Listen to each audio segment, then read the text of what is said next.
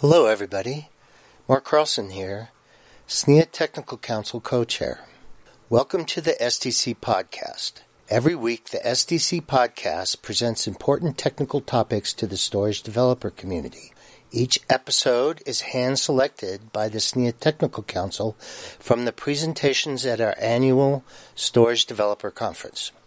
The link to the slides is available in the show notes at snia.org slash podcasts. You are listening to SDC Podcast, episode 169. Hello, everyone, and welcome to my session at SDC 2021 on NVMe over Fabric protocols and transports, not quite so deep dive. Uh, I'm Joseph White, and I'm a fellow at uh, Dell and the not quite so deep dive is because I have a um, I revised my abstract a little bit after I started to produce the session. And originally, I was going to be much more expansive, and this led to an enormous deck.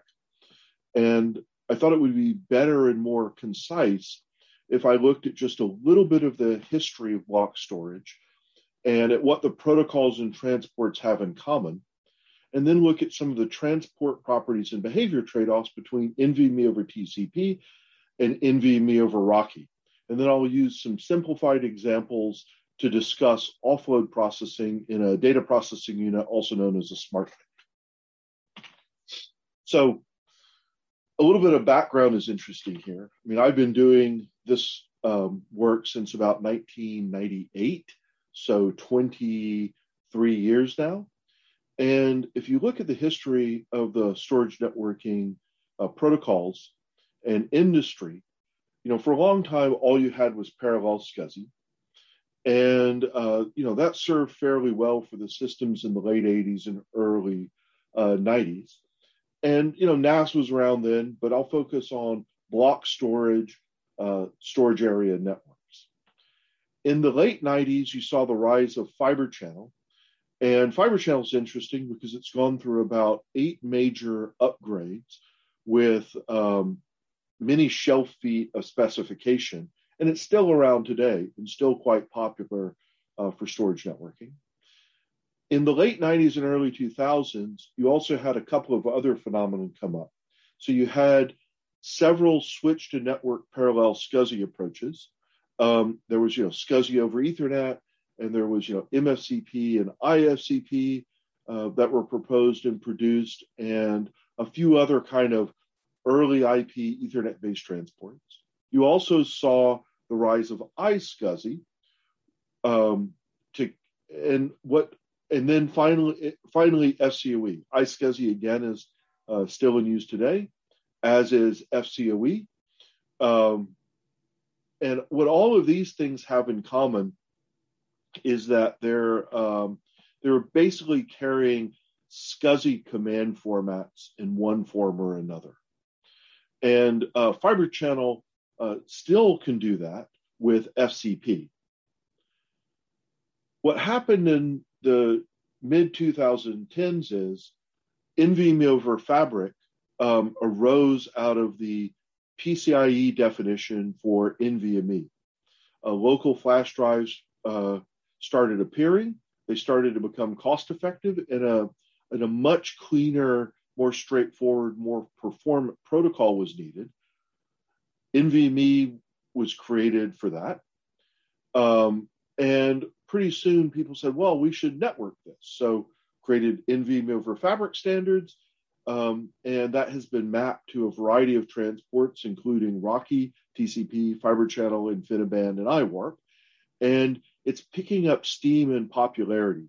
Um, there's a lot of work going on in the NVM Express Standards Organization, and we should see a you know fairly wide expansion of adoption of various forms of NVMe over Fabric, uh, accelerating over the next three, uh, few years. So analyst reports are showing considerable growth across all of the protocols. And, um, you know, in particular, NVMe over TCP is expected to really uh, pick up.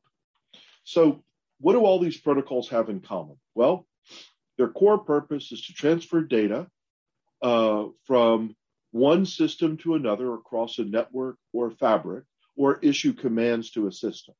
So I want to basically put the system in a certain state or to tell it to do something related to block storage, or I want to do a read or a write command and, and move data one direction or the other uh, between systems. Typically, this is a uh, server to a storage device, but it doesn't strictly have to be that. Now, NVMe over Fabric says, hey, we've got hosts and subsystems, and the host transfers to and from the subsystems, and that cleans up some of the other, you know, some of the protocol things.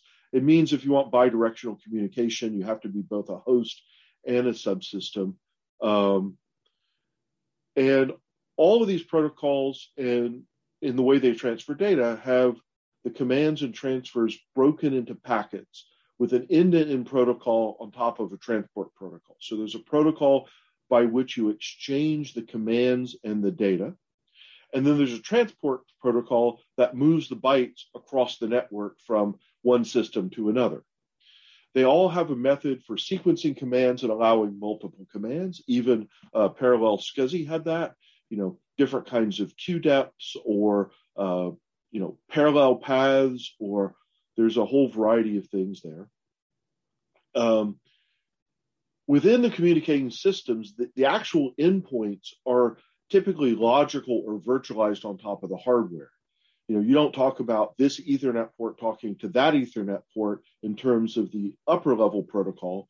It's usually a uh, host um, initiator talking through an interface that's likely virtualized to a controller on a subsystem that's hiding the details of the actual physical layout of the block storage. Um, this is valuable because it lets you abstract and virtualize at uh, a number of layers and present, um, you know, services and uh, thin provisioning and, and logical volumes and all the good things that you need out of, you know, enterprise quality uh, storage systems.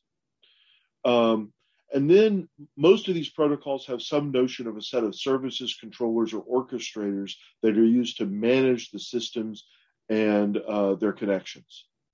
Uh, and then finally, there's a set of admin or control commands that are in band to assist with discovery, connection setup, and operations.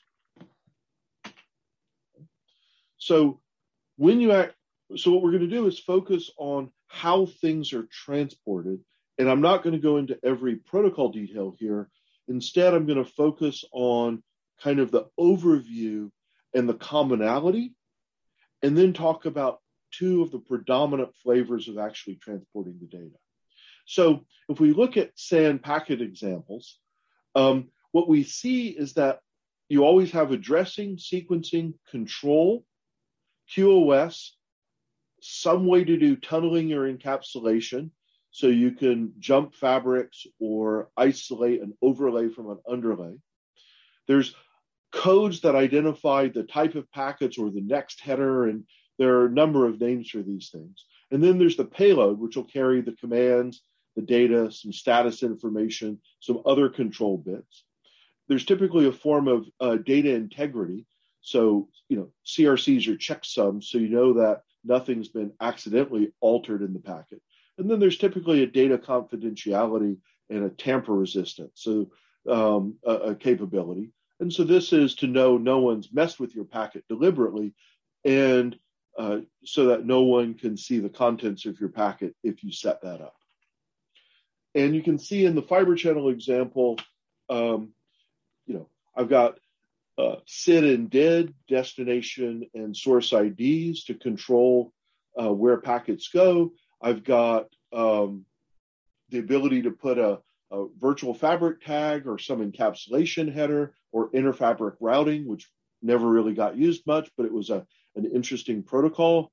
Um, you know, I have uh, OX and RX IDs that tell me which exchange these things belong to, which communication they belong to, and then you you know you have a payload.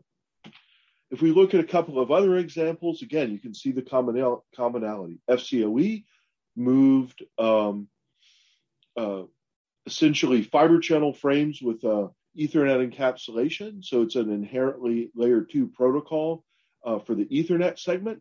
And so you have an Ethernet header, an FCoE header uh, to tell you, hey, I've got a fiber channel header immediately coming so that the uh, forwarding uh, pipelines can do their job and send the packets to the correct place. If you look at iSCSI, it's, you know, it, I, I, show the IPv4 example, or it could be IPv6. This is a traditional Ethernet IPv4 uh, TCP, and, and then there's a uh, typically a, a, payload that has um, a number of commands. And iSCSI is a stream protocol, so not all frames will line up exactly like this. I'll explain that more in the context of NVMe over TCP. So finally, we come to NVMe over Fabric. As I said earlier, we've got uh, a variety of uh, protocol encapsulations, and the the possible stacks are are, are quite complex. Um, but there are common properties for NVMe right? Common command formats, multiple uh, command set, so multiple mappings, uh, multiple transport mappings, rich discovery and connection setup, efficient read or write command formats.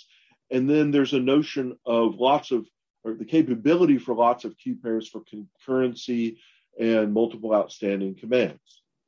So let's look at the two, two of the more uh, uh, prevalent versions of encapsulation. So the first one's uh, NVMe over RoCE v2. Here we have an Ethernet header an IP header, which is a UDP header, and I'll show more details on on that part of the uh, protocol uh, coming up here. And then we have a full InfiniBand uh, header and payload inside. So I'm doing RDMA uh, using RDMA verbs, and uh, that encapsulates the NVMe inside the InfiniBand payload. So what this is is it's a tunnel or a wrapper for InfiniBand RDMA commands, and that has some you know nice advantages and some um, you know some disadvantages, some interesting trade-offs, uh, especially with using UDP as a transport because UDP as a transport basically requires um, Ethernet uh, to be lossless and that's typically done with either link level flow control or priority flow control. Okay, so now let's look at a little bit about NVMe over TCP, and then we'll get into uh, uh, you know an example and and do the contrast between them. So NVMe over TCP has a um, an encapsulation shown on the left to form a protocol data unit header, a PDU header, and then there's a, a PDU payload, which is the the contents or the data that's being transported. And I have, if I have a stream of those, they're, they're, they can be placed um, in the TCP packets in arbitrary fashion. So think of a set of commands and their data as just a, a byte stream, and it gets chopped up arbitrarily into TCP segments which have IP headers on them. And so there's no particular uh, alignment relationship between the carried uh, PDUs and uh, the, the, the packets you would see on the wire. But it can, with it, because it's TCP, it can run over either lossy or lossless networks equally. Okay, so so let's peel back one more, and I'm not going to go do a deep dive on either uh, UDP or TCP, but I do want to point out sort of the top level differences. So UDP is a straightforward datagram protocol. It's connectionless, no guarantee delivery, no flow control mechanisms. What that means in practice is um, I encapsulate the data I want to send in a UDP header and I push it onto the network and it goes to the destination IP at the des- and the destination uh, UDP port number, and there, if there's a listener on that, it'll push the packet up to the application that's registered to handle that port, or the thread of execution, or the kernel area that's registered to handle that port, and you have your datagram, and you you work on the data. With TCP, it's a little more complex in that it's a byte stream protocol that's connection oriented with guaranteed delivery and flow controls built into the protocol. So you have to handle the windowing. You know, there's a, a window you can send into. There's a sender's congestion window. There's sequence numbers and acknowledgement numbers. Uh, the guaranteed delivery means you have to get an acknowledgement back before you can forget about the data on the transmitting side. Uh, the receiver has to actually send that acknowledgement back. There's a whole variety of retransmission protocols and ways in which you slow down with, you know, fast retransmit with combined with congestion avoidance, um, retransmission timeout, also known as slow start. So there's a lot of stuff going on in uh, TCP. But again, fundamentally, I've got um, a byte stream that I chop into uh, packets and put on the wire. Okay, so let's discuss the consequences of these two approaches with a simplified example. In the datagram example, let's suppose a host wants to read uh, three chunks of data, data one, data two, data three, into buffer one, uh, two, and three. So this would be an example of uh, uh using uh, NVMe over RoCE. Um, and the packets that go out have network headers, which are green, and protocol headers, which are brown. And you send your, your read data commands out. And what comes back is a sequence of packets where I have a, a network header and a protocol header on every packet. And if things have to be broken up, um, it's no big deal. You just get additional uh, protocol headers um, and it's very it's fairly straightforward. Uh, the um, RDMA has uh, set up the buffering such that the data can be DMA'd or placed directly into the buffers, and uh, you know this protocol works quite quite well. But any drops have to be recovered at kind of the command and upper level protocol layer. So again, as I said before, you don't want drops on this one. Um, the other example would be using, you know, NVMe over TCP.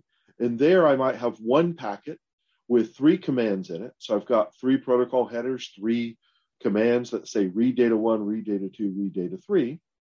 The subsystem returns the data as a byte stream. So there are protocol headers that get spread across the packets, and data can be broken up um, in uh, arbitrary ways.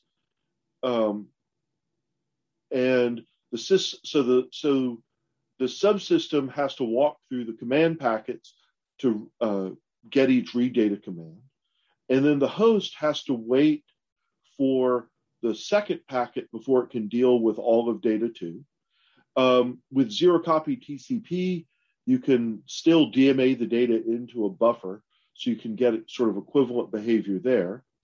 And there's a consequence though if I dropped the first packet, uh, the one that has data one and the first part of data two in it, um, I wouldn't know what to do with the second packet because it just starts with data. There's no header, there's no nothing. And I've lost track of where I am in the sequence. So I have to wait for that first packet to uh, arrive before I can handle the second packet. Whereas in the datagram example, I can handle each packet in order because I know where it's supposed to go based on the header in that packet. So that's sort of the the the, the trade-off between the two. Now, what I want to point out is the, the commonality again. In each case, the commands and the data transfer transferred or are the same. So there's no difference in no meaningful difference in sort of total overhead um, there's no real fundamental difference in uh, number of packets. Uh, they can, you know, both protocols can use jumbo frames. Um, both protocols uh, have to, uh, you know, chop the data up if it exceeds the the size of a single frame. Um, so there's not really a, an inherent advantage or disadvantage from the point of view of the commands and data themselves.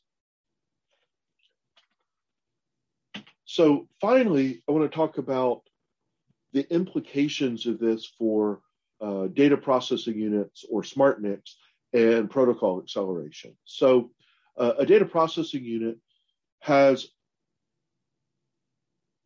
five um, functional blocks at its base. It's got a PCI interface to the host. It's got ARM cores with DRAM or high bandwidth memory. It's got protocol acceleration pipelines. So it's got embedded cores or um, you know P4 pipelines or uh, hard you know hard coded blocks that can deal with various kinds of offload. It has security and support accelerators. So if I want you know TLS encryption or uh, IPsec encryption, I can get that in band and uh, in line in the hardware. And then finally, it's got a network interface. Typically, you see two to eight ports. Um, those are increasing over time. That can do embedded switching, network, traditional network packet processing, you know, filters and policers and those sorts of things. Um, it does the forwarding lookup. And then it also has uh, NIC functions uh, so that the, the, the host uh, says, oh, I have a NIC at this SRIOV address. Ah, I know how to deal with that. And if you look at where it sits within a server, um, it sits in the position a NIC would sit, but it's much more capable. It can do uh, direct access to other PCI devices, persistent memory, GPUs, NVMe over Fabric. It can also do DMAs into and out of the uh, x86 CPU's uh, DRAM. And again, strictly, it doesn't have to be an x86, and the DPU doesn't strictly have to have ARM cores, but this is just what we see typically. And then it's allowed to have a sideband interface to a, a, BMC, a, a, a, base a baseboard controller. Okay. So, what can you do with a DPU in terms of protocol acceleration? Well, you can support dedicated NVMe over Fabric processing in hardware pipelines. This means that you're offloading your x86 cores and not requiring your kernel to do that work. Um, typically, an offload processing can can be done much more efficiently, both in terms of power and latency and throughput. Um, the DPU can directly place or send data uh, from the to or from the host DRAM via DMA, and it could also operate uh, across PCIe, PCIe to local devices. So I could expose um, my NVMe drive out to the network uh, through the DPU, for example. Both TCP and RDMA RoCE transports can be offloaded. So both of them can be offloaded. The accelerators and pipelines must be constructed correctly to match the transport. So as we saw in the diagram before, there are differences in the way the transport is executed and the requirements on the network, but there's no core limitation or core problem with doing the acceleration. And you just have to take into account the way the transports move the commands and data. And, and that's really my core conclusion here is that this set of differences in the transports matters in terms of how you do the implementation, but you can get effective performance out of both transports depending on how your system and your offloads are built.